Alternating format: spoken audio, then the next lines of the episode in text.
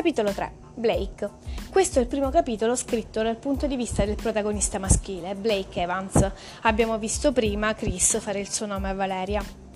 Quindi qui Blake ci spiega il perché abbia deciso di fare questo passo, di, di ospitare Valeria a casa sua nonostante lui non la conosca, ehm, perché lui è cresciuto con questi valori, con questo modo di pensare, quindi se una persona ha bisogno lui corre, eh, si mette insomma a disposizione eh, ci parla della sua cagnolona Brenda e di quando l'ha trovata praticamente morente davanti alla porta di casa, non ha potuto fare a meno di accoglierla, di prenderla con sé e praticamente di salvarle la vita quindi ci spiega tutto il rapporto che lui ha con Brenda, quasi simbiotico.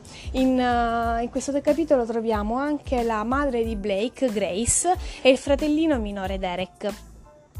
Nel momento in cui arrivano al ristorante, Brenda ovviamente si fionda giù dalla macchina, entra nel ristorante per cercare di raccimolare qualcosa da mangiare. Blake entra e vede questa ragazza di spalle che sta parlando con il padre e la descrive bassina, eh, con i capelli scuri lunghi fino a metà schiena e vestita molto sportiva, scarpe da tennis, pantaloncini e una maglietta, la maglietta, la canotta di una squadra di basket NBA e rimane mh, mm, spiazzato per così dire perché nessuna delle, delle donne che lui eh, di solito frequenta andrebbe mai vestita così in giro quindi eh, già rimane spiazzato da questa cosa. In più, Brenda fa una cosa che in, normalmente non avrebbe mai fatto, cioè va vicino a Valeria eh, e le dà un colpetto con il muso sul, sulla gamba per farsi notare